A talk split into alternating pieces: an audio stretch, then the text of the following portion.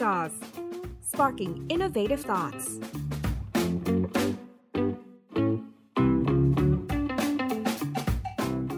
Techsauce Podcast MICE Series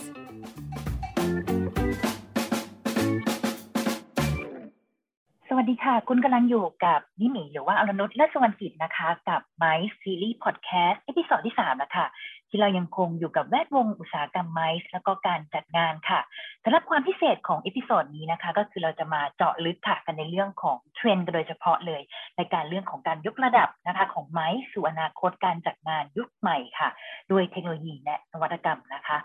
แน่นอนว่าธุรกิจใน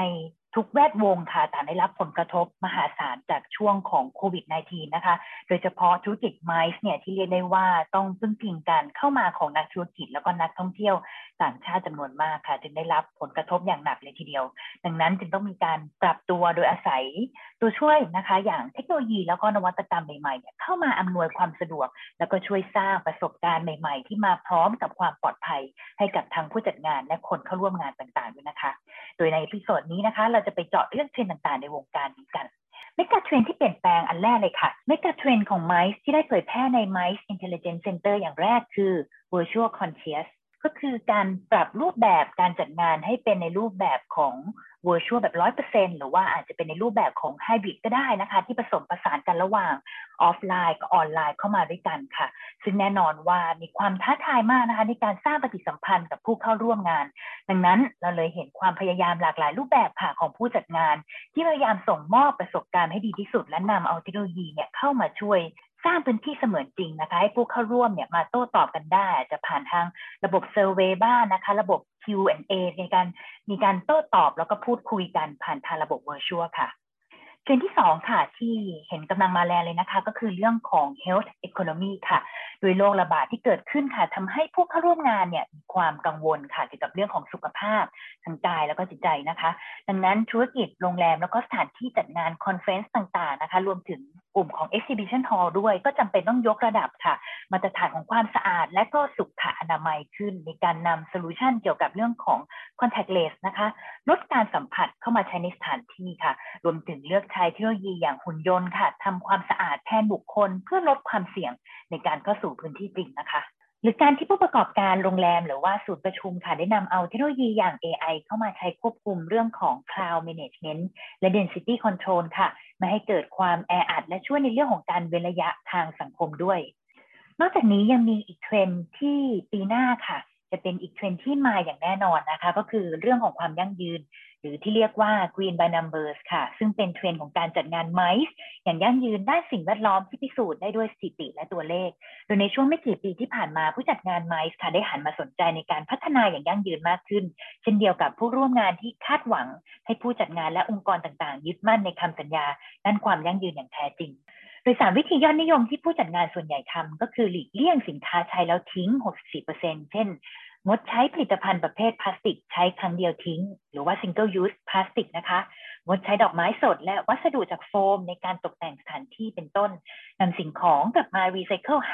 58%และเลือกอาหารเครื่องดื่มประเภทออร์แกนิกจากท้องถิ่น 49%ค่ะ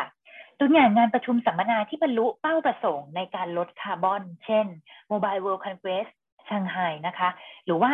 MWC ชังไฮ2021 งานที่ผู้นำด้านเทคโนโลยีค่ะที่ทั่วโลกเนี่ยมารวมตัวกันนะคะ จัดขึ้นในเดือนกุมภาพันธ์ปี 2564 ที่ผ่านมา ถือว่าเป็นงานแสดงสินค้าที่ใหญ่ที่สุดในเอเชียได้รับการรับรองความเป็นกลางของคาร์บอนหรือว่าคาร์บอนนิวทรัลหรือการลดการปล่อยคาร์บอนไดออกไซด์สุทธิให้เป็นศูนย์ตั้งแต่การขนส่ง การจัดสถานที่ที่พักสำหรับผู้เข้าร่วมงาน การใช้พลังงานทดแทนลดการสร้างขยะภายในสถานที่จัดงาน บริการจัดเลี้ยงและการใช้สื่อประชาสัมพันธ์ค่ะ นอกจากนี้รูปแบบการจัดงานประชุมแบบไฮบริดและการประชุมเสมือนจริง ก็ช่วยให้ผู้จัดงานลดกระบวนการปล่อยก๊าซคาร์บอนไดออกไซด์นะคะ ทั้งจากการเดินทางที่ลดลง แล้วก็การใช้ทรัพยากรภายในสถานที่จัดงานประชุมสัมมนาลงได้ด้วยค่ะถัดไปค่ะ อีกอันนึงที่เป็นเทรนด์นะคะ แต่ว่าครั้งนี้เราจะมาเจาะกันในเรื่องของตัวเทคโนโลยีแล้วนะคะ ก็คือเรื่องของตัวผู้จัดงานเนี่ยจะเริ่มให้ความสำคัญกับการดึงเอาเทคโนโลยี แล้วก็นวัตกรรมค่ะ มาช่วยต่อยอดธุรกิจในวงการของไมซ์นะคะ ให้สามารถแข่งขันกับในตลาดได้ แล้วก็มีความเป็นสากลมากขึ้นค่ะ ดังนั้นเราจึงเห็นการนำเทคโนโลยีเชิงลึกนะคะ เข้ามาใช้ในการจัดงานยกตัวอย่าง เช่นเรื่องของ artificial intelligence หรือว่าชื่อย่ออย่าง AI นะคะ เอามาใช้เพื่อทำระบบ face recognition นะคะทำการสแกนใบหน้าค่ะ เพื่อให้คนเนี่ยสามารถที่จะเรียกว่าตรวจสอบได้ว่าคนคนเข้ามาคนนี้เนี่ยเป็นใครนะคะ เป็นการ register ผ่านทางใบหน้านั่นเองนะคะ แล้วก็อาจจะมีเรื่องของ location mapping นะคะ เรื่องของ navigate นะคะแนะนำให้คนเนี่ยสามารถเดินไปยังที่ต่างๆนะโดยผ่านจากตัวแอปพลิเคชัน หรือว่าซอฟต์แวร์ที่ถืออยู่ในมือของผู้เข้าร่วมงานนั่นเองนะคะ แล้วก็อีกอันหนึ่งซึ่งเป็นเรื่องที่สำคัญมาก แล้วก็หลายๆคนกำลังให้ความสนใจก็คือเรื่องของ Cyber Security ค่ะ เพื่อให้เห็นภาพมากขึ้นนะคะ เดี๋ยวเราจะไปยกรายละเอียดกันไปดูตัวอย่างกันนะคะ โดยปัจจุบันเนี่ย AI คือนวัตกรรมนะคะที่ถูกกล่าวถึงบ่อยๆ ในช่วงที่ผ่านมาเป็นหนึ่งในตัวช่วยสำคัญในการอำนวยความสะดวกกับผู้ประกอบการไมซ์หลายบริษัทที่มีการในระบบปฏิบัติการนี้นะคะ เข้ามาประยุกต์ใช้ในการจัดงาน ไม่ว่าจะเป็นการใช้ระบบ AI ค่ะ เพื่อช่วยเรื่องของรักษาความปลอดภัยของข้อมูลผู้เข้าร่วมงานด้วยนะคะ แล้วก็การช่วยค้นหาเส้นทางภายในงานที่เมื่อกี้ได้กล่าวไปแล้วนะคะ หรือว่าการตรวจจับพวกสิ่งแปลกปลอมต่าง ๆนะคะ รวมถึงตรวจสอบความปลอดภัยอย่างละเอียด ก็จะเห็นได้จากหลากหลายงานงานอีเวนต์ทั่วโลกนะคะ ได้มีการนำระบบ AI มาใช้เพื่ออำนวยความสะดวกในตรงนี้ค่ะ มาดูกันที่ตัวอย่างกันเลยค่ะ ตัวอย่างที่หนึ่งนะคะ เป็นกรณีศึกษาค่ะ เป็นงานประชุมที่ชื่อว่า OECD Forum นะคะนำ AI Matchmaking ค่ะใน Swapcard Application เนี่ยจับคู่ธุรกิจมาใช้ในงานประชุมค่ะ เพื่อให้ผู้ร่วมงานกว่า 3,000 คนด้วยกันเนี่ยสามารถจับคู่ระหว่างผู้เข้าร่วมประชุม หรือว่าผู้เข้าร่วมงานนิทรรศการนะคะ จากฐานข้อมูลความสนใจหรือว่า interest ของคนนะคะ แล้วก็รวมถึงพฤติกรรมของคนที่เข้าร่วมงานด้วย แล้วก็สามารถที่จะติดต่อสื่อสาร แล้วก็แลกเปลี่ยนความรู้ระหว่างกัน โดยอยู่กันที่การระบุเรื่องของความสนใจนั่นเองว่าถ้าคนนี้มีความสนใจในเรื่องที่สมาคล้ายกันนะคะ ก็จะมีการ recommend มาให้ค่ะว่าคนคนนี้เนี่ยนะคะน่าจะควรทำความรู้จักกับคนกลุ่มนี้นะคะเพื่อสร้างให้เกิด business opportunity ได้ โดยระบบนี้ยังสามารถสร้างตารางนัดหมายแบบ real time แล้วก็ใช้ในการประมวลผล เพื่อคัดเลือกประเภท หรือกลุ่มบุคคลที่เหมาะสม โดยแสดงผลข้อมูลบนแอปพลิเคชันได้เลยค่ะ ตัวอย่างถัดไปค่ะ เหตุการณ์นี้นะคะเป็น case study ที่เกิดขึ้นที่ออสเตรเลียนะคะ ก็คืองาน Sydney Cricket Ground ค่ะ เป็นสนามกีฬาในออสเตรเลีย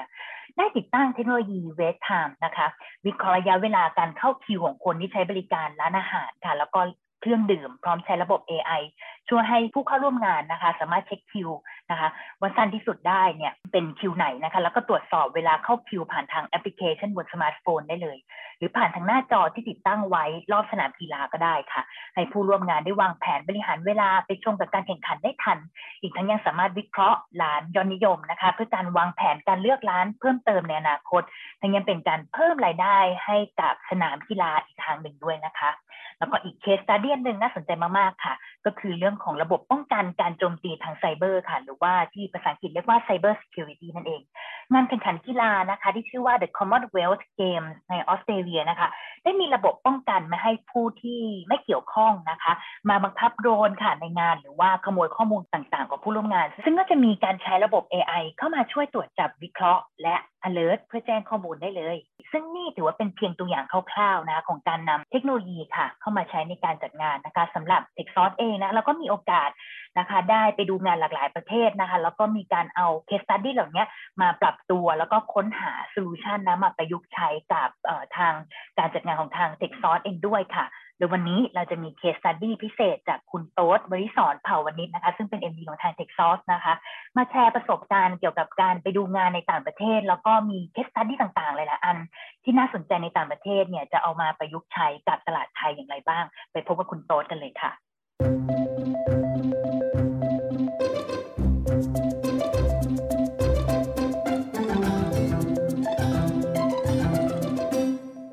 สดีครับ ตอนนี้ทุกคนอยู่กับผมโต๊ดบริสอนภาวนิชนะครับ วันนี้ผมจะมาแชร์ประสบการณ์จากการเข้าร่วมงานอีเวนต์ต่างๆ ของผม รวมไปถึงเรื่องของเทรนด์เทคโนโลยีใหม่ๆ ที่กำลังเป็นที่นิยมในอุตสาหกรรมอีเวนต์และอุตสาหกรรมไมซ์ครับ ในช่วงหลายปีที่ผ่านมา ผมเชื่อว่าทุกคนคงสังเกต และก็ปฏิเสธไม่ได้นะครับว่า เทคโนโลยีเข้ามามีบทบาทสำคัญเป็นอย่างมากกับอุตสาหกรรมการจัดงานอีเวนต์ยกตัวอย่างครับเมื่อ 10 ปีก่อนเนี่ยเวลาที่ผมอยากจะซื้อบัตรเข้าร่วมงาน ผมต้องเสียเวลาไปหลายชั่วโมงเลย กับการเดินทาง ต้องไปเจอกับรถติดวนหาที่จอดรถ ต้องไปต่อแถวกว่าจะทำธุรกรรมทางการเงินเสร็จเนี่ยก็กินเวลาไปหลายชั่วโมงครับแต่ในปัจจุบันครับ เวลาที่ผมอยากซื้อบัตรเข้าร่วมงานเนี่ยใช้เวลาเพียงไม่กี่นาที แค่เราเปิดมือถือขึ้นมา เข้าไปที่เว็บไซต์ กดซื้อบัตร แล้วก็ทำธุรกรรมทางการเงินครับ หรือใครจะคิดครับว่างานอีเวนต์หลาย ๆ อย่าง อย่างงานแสดงสินค้า งานประชุม งานเวิร์กช็อป งานจับคู่ทางธุรกิจ งานสเกลใหญ่ ๆ ที่เป็นหมื่นคนเป็นแสนคนเนี่ย จะถูกย่อส่วนลงมาจัดแสดงบนหน้าจอมือถือ หรือบนหน้าจอคอมพิวเตอร์ของเรา คงจะเห็นแล้วนะครับว่าเทคโนโลยีเนี่ยเข้ามามีบทบาทสำคัญ และเข้ามา disrupt ธุรกิจการจัดงานอีเวนต์จริง ๆ นี่ยังไม่รวมถึงเทคโนโลยีใหม่ ๆ อย่าง AR VR หรือว่า AI ที่เข้ามาช่วยเพิ่มประสบการณ์ใหม่ ๆ ให้กับผู้เข้าชมงาน ทุกคนคงอยากจะทราบแล้วสินะครับว่าเทรนด์เทคโนโลยีที่กำลังเป็นที่นิยมในปัจจุบันเนี่ยมีอะไรบ้าง ไปติดตามฟังกันได้เลยครับ เทคโนโลยีตัวแรกที่ผมกำลังจะพูดถึงครับ ต้องบอกว่าเป็นเทคโนโลยีที่ผู้จัดงานหลาย ๆ คนเนี่ยให้ความสนใจเป็นอย่างมาก ทุกคนพอเดาออกไหมครับว่าคือเทคโนโลยีอะไร เทคโนโลยีแรกที่ผมกำลังจะพูดถึงครับก็คือ การพัฒนาเรื่องของ Event Application หลายคนอาจจะสงสัยใช่ไหมครับว่า ทำไม Event Application เนี่ยกลายเป็นเทรนด์ที่กำลังเป็นที่นิยมครับ ผู้จัดงานหลาย ๆ คนครับเขาบอกว่า Event Application เนี่ยแหละครับ น่าจะเป็นตัวที่ช่วยมอบประสบการณ์ใหม่ ๆ มอบประสบการณ์ที่ดีขึ้นให้กับผู้เข้าร่วมงานได้ และที่สำคัญครับ Event Application เนี่ยสามารถเข้าถึงคนได้โดยง่ายครับ เพราะว่าอะไร เพราะว่าหลาย ๆ คนเนี่ยก็มีสมาร์ทโฟนเป็นของตัวเองแล้วใช่ไหมครับผม จากการศึกษาของเว็บไซต์ชื่อว่า Event MB หรือว่า Event Manager Blog ซึ่งเป็นผู้เชี่ยวชาญในอุตสาหกรรมอีเวนต์เขาพบว่ามากกว่า 75%ของคนจัดงาน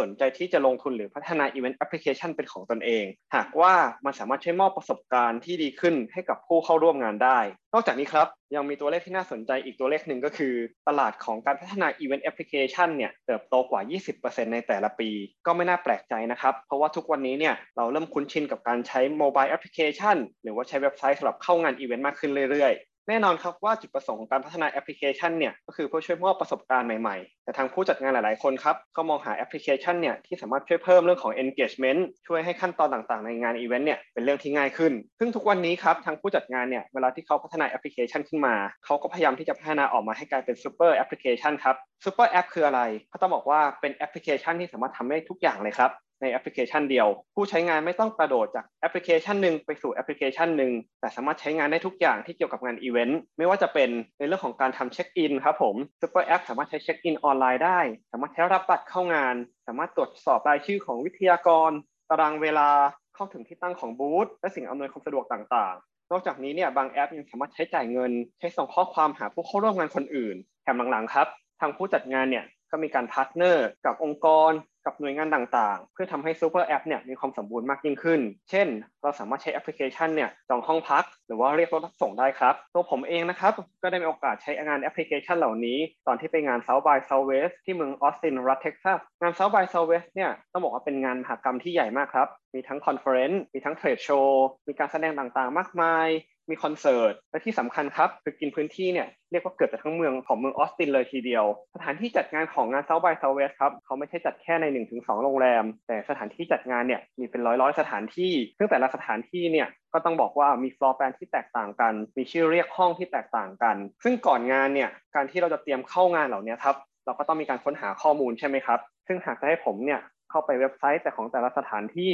ไปดูว่าแต่ละสถานที่เนี่ย มีกิจกรรมอะไรบ้าง มีห้องประชุมอะไรบ้าง ก็คงจะเป็นเรื่องที่ยากใช่ไหมครับ ทางผู้จัดงานครับเขาก็เล็งเห็นว่าการที่มีซูเปอร์แอปหรือมีแอปพลิเคชันเหล่านี้เนี่ยมันจะช่วยอำนวยความสะดวกได้ไม่มากก็น้อย เขาก็เลยมีการพัฒนาแอปที่เรียกว่าสมบูรณ์มากเลยครับ ตัวผมเองเนี่ย ก่อนที่จะไปที่งานเนี่ย ก็สามารถใช้แอปพลิเคชันดูได้หมดเลยครับ ว่าแต่ละโรงแรมแต่ละสถานที่เนี่ยมีจัดหัวข้อสัมมนาอะไรบ้าง ตำแหน่งที่ตั้งของ exhibitor ต่างๆเนี่ยอยู่ที่ไหนบ้าง รวมถึงระหว่างงานครับ สถานที่งานต่างจัดงานต่างๆเนี่ย ต้องบอกว่ามีเรื่องของ signage เรื่องของ floor plan น้อยมาก เพราะทุกคนเนี่ยเช็คข้อมูลทั้งหมดเนี่ยผ่านแอปพลิเคชันหมดเลย เรียกได้ว่าเป็น super application ที่ดีแอปหนึ่งเลยครับ เอาละครับ ถึงตรงนี้ผมเชื่อว่ามีหลายๆ คนอยากที่จะพัฒนา event application ขึ้นมาเป็นของตนเอง แต่ผมอยากบอกว่าถึงแม้ว่าแอปพลิเคชันที่พัฒนานั้นจะดีขนาดไหน มีฟีเจอร์ที่สุดยอดขนาดไหน แต่หากว่าไม่มีคนใช้ก็คงเป็นเรื่องที่น่าเสียดายใช่ไหมครับ เพราะเราอุตส่าห์ลงทุนทั้งแรง ทั้งเงิน ผมอยากบอกผู้จัดงานทุกคนครับว่า นอกจากจะให้ความสำคัญในการพัฒนาแอปพลิเคชันแล้ว ต้องมีการทำความเข้าใจผู้ใช้งานเสียก่อน ว่าเขาต้องการอะไร มีฟีเจอร์ไหนที่ต้องการใช้งานบ้าง มีความรู้เรื่องเทคโนโลยีขนาดไหน เราอาจลองทำเป็น persona ขึ้นมาครับว่ากลุ่มคนที่ใช้งาน กลุ่มคนที่เข้างานเราเนี่ยมีกลุ่มไหนบ้าง เขาต้องการอะไร เขามองหาอะไรอยู่ครับ นอกจากนี้เนี่ยผู้จัดงานก็อาจจะจัดเป็น session เป็นเวิร์กช็อปเพื่อสอนใช้งานแอปพลิเคชันเหล่านี้ก็ได้ครับ ตอนเริ่มงาน เพราะการสอนคนใช้งานเหล่านี้เนี่ยทำให้เขารู้ว่าในแต่ละปีเนี่ยมีฟีเจอร์อะไรที่ใหม่บ้าง ใช้งานยังไงได้บ้าง ช่วยแก้ไขปัญหาอะไรบ้าง นี่ก็เป็นเทรนด์เทคโนโลยีตัวแรกนะครับผมที่กำลังเป็นที่นิยมในขณะนี้ เรามาติดตามกันครับว่าเทคโนโลยีตัวต่อไปจะเป็นอะไรครับ เทคโนโลยีตัวที่ 2 ที่ผมจะพูดถึงนี้นะครับ ต้องบอกว่าเป็นเทคโนโลยีที่กำลังเป็นที่นิยมเป็นอย่างมากในช่วงปีหลังๆ โดยเฉพาะในช่วงปี 20 ครับ เทคโนโลยีตัวนี้เนี่ยมีการเติบโตอย่างรวดเร็วเป็นอย่างมาก เพราะว่าสามารถช่วยเพิ่มโอกาสทางธุรกิจได้ ทุกคนพอรู้ไหมครับว่าเทคโนโลยีตัวนี้คืออะไรครับ เทคโนโลยีตัวนี้คือเทคโนโลยีด้าน matchmaking หรือว่า business matching นั่นเองครับ เทคโนโลยีด้าน matchmaking คืออะไร ก็คือการนำเทคโนโลยีเนี่ยมาช่วยเพิ่มโอกาสในการจับคู่ค้าทางธุรกิจ ช่วยแนะนำช่วยค้นหาผู้เข้าร่วมงานคนอื่นๆ ที่อาจกลายมาเป็นพาร์ทเนอร์กลายมาเป็นคู่ค้าให้กับเราได้ ต้องบอกครับว่าในปีหลังๆเนี่ยเทคโนโลยีตัวนี้เนี่ยมีการพัฒนาไปมาก มีการนำ AI นำอัลกอริทึมมาใช้เพื่อใช้เพิ่มโอกาสในการที่จะพบกับคนที่ตรงกับความต้องการของเรา จากการศึกษาของเว็บไซต์ Event MB หรือ Event Manager Blog ผู้เชี่ยวชาญในอุตสาหกรรมอีเวนต์ครับเขามีการทำการศึกษาตลาด แล้วเขาพบว่าในปี 2019 เนี่ย มีแอปพลิเคชันที่นำเอา AI มาช่วยทำ matchmaking เนี่ยเพียงแค่ 41.5%แต่พอในปี 2020 ครับ มีแอปพลิเคชันที่นำ AI มาช่วยในการจับคู่ทางธุรกิจเนี่ยสูงขึ้นมาถึง 67%ก็แน่นอนนะครับว่าในปี 2020 เนี่ยเราไม่สามารถเดินทางไปไหนมาไหนได้แบบแต่ก่อน แต่เรายังก็ต้องการหาพาร์ทเนอร์ หาคู่ค้าใหม่ๆ เพื่อช่วยขับเคลื่อนธุรกิจของเราใช่ไหมครับ ผมเองนะครับ ก็ไม่ได้มีโอกาสใช้ระบบ matchmaking ตอนที่ไปงาน Web Summit ที่ลิสบอนประเทศโปรตุเกสครับ งาน Web Summit เป็นงานอะไรก็ต้องบอกว่าเป็นงาน conference แล้วก็ trade show ที่ค่อนข้างใหญ่เลยครับ จัดหลายวันมีผู้เข้าร่วมงานเนี่ยเป็นจำนวนมากมี exhibitor เนี่ยที่มาออกบูธก็เป็นจำนวนมากเช่นกันครับ ซึ่งการที่ผมเนี่ยจะไปหาพาร์ทเนอร์ในกลุ่มคนที่เป็นหลายหลายหมื่นคน หา exhibitor ที่ตรงกับความต้องการของผมเนี่ยโดยการเดินสุ่มไปทุกวันก็คงเป็นเรื่องยากใช่ไหมครับ หรือหากพูดคุยกับคนบางกลุ่ม พูดคุยกับ exhibitor บางกลุ่มแล้วเนี่ยก็อาจจะไม่ใช่เป็นกลุ่มคนที่เราต้องการหรือเราสนใจ ซึ่งผู้จัดงานครับเขาก็มองเห็นว่าการมีระบบ matchmaking เนี่ยน่าจะช่วยเหลือได้เยอะเลยครับเขาก็เลยมีการ provide เรื่องของระบบ matchmaking เนี่ยให้กับทุกๆ คน ซึ่งวิธีการใช้งานเนี่ยง่ายมากครับ เพียงแค่ผม create profile ของตัวเอง ใส่สิ่งที่ผมทำอยู่ สิ่งที่ผมสนใจ และสิ่งที่ผมกำลังมองหา ไม่ว่าจะเป็นเรื่องของสินค้า หรือว่าโปรไฟล์ของคนที่ผมกำลังมองหา เช่น อาจจะเป็นเรื่องของนักลงทุน คนที่มีความสนใจด้านเดียวกับผม ระบบครับ ก็จะเอา AI มาช่วยประมวลผล จากนั้นเนี่ย ก็จะแนะนำผู้เข้าร่วมงานคนอื่นๆ หรือ exhibitor ที่ตรงกับความต้องการของผมตรงกับความสนใจของผม จากนั้นเนี่ยผมก็สามารถที่จะส่งเมสเซจ ส่งข้อความหาคนเหล่านี้ได้ครับ แล้วก็ทำการทักทายทำความรู้จักกัน แล้วก็พูดคุยทางธุรกิจกันต่อไปครับ ต้องบอกนะครับว่าผลลัพธ์ที่ได้จากการทำ matchmaking เนี่ย ผมได้เจอกับพาร์ทเนอร์ใหม่ๆเยอะเลย แถมยังได้รู้จักผู้ออกบูธเป็นจำนวนมากครับ การนำ AI มาใช้นะครับ ก็ไม่ได้จำกัดแค่เรื่องของการจับคู่ หรือการทำ matchmaking เท่านั้น แต่ยังสามารถนำเอา AI มาประยุกต์ใช้กับอะไรได้อีกเยอะเลยครับ เช่นการนำ AI มาวิเคราะห์เรื่องของ traffic ภายในงานหรือว่าจุดไหนคนเดินเยอะ จุดไหนคนเดินน้อย ในแต่ละห้องเนี่ยมีคนเข้าร่วมงานกี่คนแต่ละช่วงเวลา ซึ่งผู้จัดงานเนี่ยครับก็สามารถเอาข้อมูลมาวิเคราะห์ แล้วก็สามารถนำไปพัฒนาอีเวนต์ได้ในอนาคตครับ อย่างตอนที่ผมไปงาน South by Southwest ที่เมืองออสตินรัฐเท็กซัสเนี่ยก็ต้องบอกนะครับว่า ตอนนั้นเนี่ยผู้จัดงานครับมีการนำเอา AI เนี่ยมาใช้วิเคราะห์เรื่องของ traffic ภายในงานครับ ผู้เข้าร่วมงานทุกคนเนี่ยสามารถดูแบบเรียลไทม์ได้เลยครับ ผ่านตัว Event Application ว่า แต่ละห้องประชุมเนี่ยมีคนเข้าร่วมเต็มหรือยัง ห้องไหนยังว่างอยู่ ห้องไหนเต็มแล้ว เพื่อที่ใช้วางแผนได้ครับ ว่าจะไปเข้าร่วมงานสัมมนาในห้องนั้นๆไหมหากไม่มีระบบนี้ครับผมก็อาจจะต้องเสียเวลาเดินไปที่ห้องประชุมประชุมนั้น และสุดท้ายก็พบว่าตัวเองไม่สามารถที่จะเข้าร่วมงานได้ เอาละครับ นี่ก็เป็นเพียงแค่ตัวอย่างเล็ก ๆ น้อยๆของเทรนด์เทคโนโลยีที่กำลังเป็นที่นิยมอยู่ในการจัดงานอีเวนต์ในปัจจุบัน แต่ผมเชื่อว่านะครับในอีก 2-3 ปีข้างหน้า เราคงจะได้เห็นเทรนด์เทคโนโลยีใหม่ ๆ ที่กำลังเป็นที่ต้องการมากขึ้นในตลาดครับ เช่น AR VR บล็อกเชนระบบจดจำใบหน้าระบบจ่ายเงินต่างๆ ในฐานะผู้จัดงานนะครับ ผมก็อยากให้ผู้ฟังทุกคนนะครับ ผมถ้ามีโอกาสเนี่ยลองเข้าไปชมงานต่างๆครับ โดยเฉพาะที่ในช่วงเวลานี้เนี่ยการจัดงานต่างๆเนี่ยก็ยังอยู่ในรูปแบบออนไลน์ซะเยอะ ถ้ามีโอกาสก็ลองเข้าไปดูครับว่าเขามีใช้เทคโนโลยีอะไรบ้าง และแต่ละเทคโนโลยีเนี่ยให้ประสบการณ์ยังไง มีตัวไหนที่เหมาะกับงานเราบ้าง เหมาะกับธุรกิจงานของเราบ้างครับ แล้วก็ลองนำมาประยุกต์ใช้ดูนะครับ ขอบคุณครับ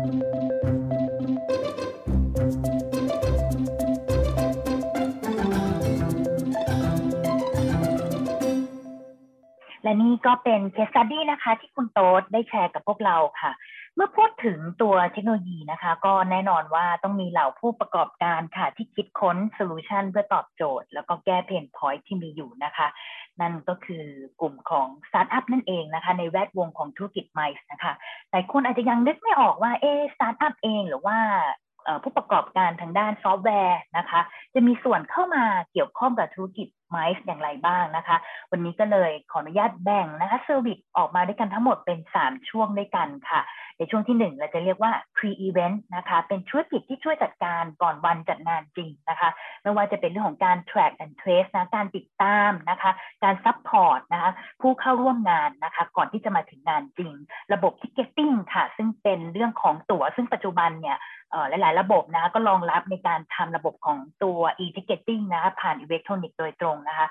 ซึ่งในเมืองไทยที่ดัง ๆ อยู่ก็ยกตัวอย่างเช่นระบบ Event Pop เป็นต้นนะคะ อันที่สองค่ะ service ในช่วงถัดมาก็เป็นเรียกว่า in event นะคะ ก็คือที่การจัดงานเลย ซึ่งก็จะประกอบไปด้วยยกตัวอย่างเช่น business matching ค่ะ ระบบ register นะคะที่งานนะคะ ระบบ navigation ค่ะ เป็นการแนะนำให้คนว่า เอ๊ะเราจะต้องเดินไปที่โซนไหนนะ ถ้าเกิดสมมุติว่าเข้ามาอยู่ในที่งานแล้วนะคะ มีระบบ survey แบบออนไลน์ค่ะ แล้วก็รวมถึงระบบ translation ก็คือแปลภาษาแบบเรียลไทม์เป็นต้นนะคะ แล้วก็ service ที่ 3 ช่วงสุดท้ายค่ะ เรียกว่า post event ค่ะ เป็น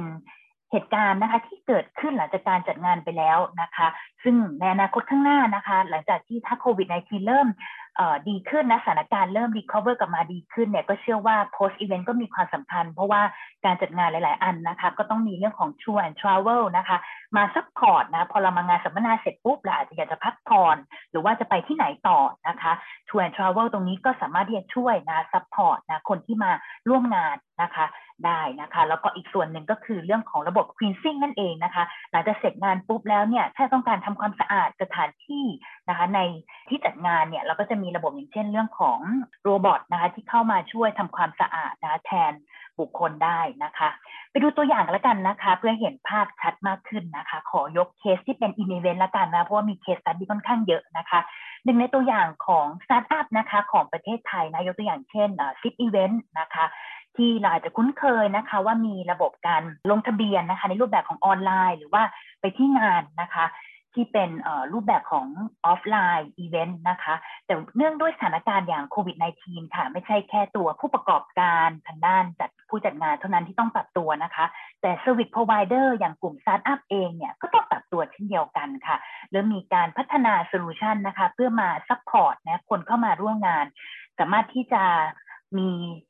การดู conference นะคะผ่านทาง virtual ได้ แต่ว่าที่สำคัญมากกว่านั้นค่ะ ที่สำคัญว่าเราจะ engage กับผู้เข้ามาร่วมงานได้อย่างไรบ้างนะคะ ก็จะมีเรื่องของระบบ survey ค่ะ ที่ให้ผู้จัดงานเนี่ยสามารถที่จะ interact นะคะ แล้วก็เข้าใจพฤติกรรมของผู้เข้าร่วมงานมากขึ้นในการส่งคำถามเข้าไป แล้วก็ให้คนเนี่ยเข้ามาตอบนะคะ ตาม ความสนใจนะคะของ topic นั้นๆนะคะ นอกจากนี้แล้วก็ยังมีเรื่องของ virtual booth นะคะที่เป็นทั้งแบบ 2D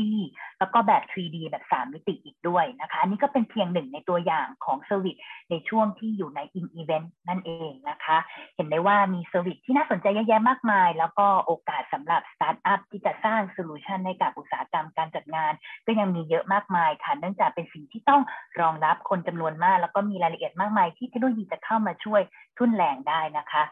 สำหรับท่านที่สนใจค่ะ ว่าปัจจุบันเนี่ยมีสตาร์ทอัพแล้วก็ solution อะไรบ้างที่ช่วยยกระดับการจัดงานได้ สามารถเข้าไปดูได้ที่ MICE Innovation Catalog ของทาง TCEB Marketplace นะคะที่ได้รวบรวมนวัตกรรมที่ใช้ในอุตสาหกรรมไมซ์สำหรับ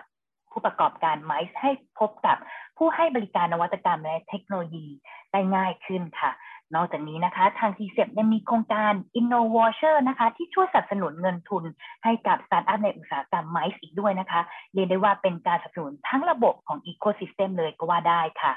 สำหรับพอดแคสต์ My s e r i e s ในตอนนี้นะคะ ต้องขอขอบคุณเนื้อหาจาก T-CEP Mice Intelligence Center แหล่งรวบรวมคอนเทนต์ดีๆ อย่างรอบด้านในอุตสาหกรรม Mice และข้อมูลต่างๆ เช่น Insight แบบเจาะลึกค่ะ เกี่ยวกับเรื่องของสถานการณ์ในปัจจุบันนะคะสำหรับผู้ประกอบการทุกคนที่สามารถเข้ามาดูได้ว่าสถานการณ์ตอนนี้นะคะ ในในวงการไมซ์เป็นอย่างไรบ้างนะคะ นโยบายจากภาครัฐต่างๆนะคะ เรื่องของ innovation นวัตกรรมใหม่ ๆ นะคะ future of mice เรื่องของ competitor movement นะคะทิศทางของการปรับตัวในตลาดเป็นอย่างไรนะคะ ซึ่งตอนนี้ TechSource นะคะก็ได้ร่วมมือกับทาง t c e p ในการจัดงาน Mice Intelligent Talk ครั้งที่ 2 ในรูปแบบของ Virtual นะคะในวันที่ 17 พฤษภาคมนี้นะคะ ซึ่งเป็นกิจกรรมต่อเนื่องตลอดทั้งปีที่จัดขึ้นเพื่อให้ความรู้และสนับสนุนคนในแวดวงการจัดงานค่ะ สำหรับท่านที่สนใจก็สามารถติดตามได้ที่เพจของทางเทคซอสเช่นเดิมนะคะสำหรับวันนี้อรนุชและสวรรกิจขอลาไปก่อน ขอบคุณค่ะ สวัสดีค่ะ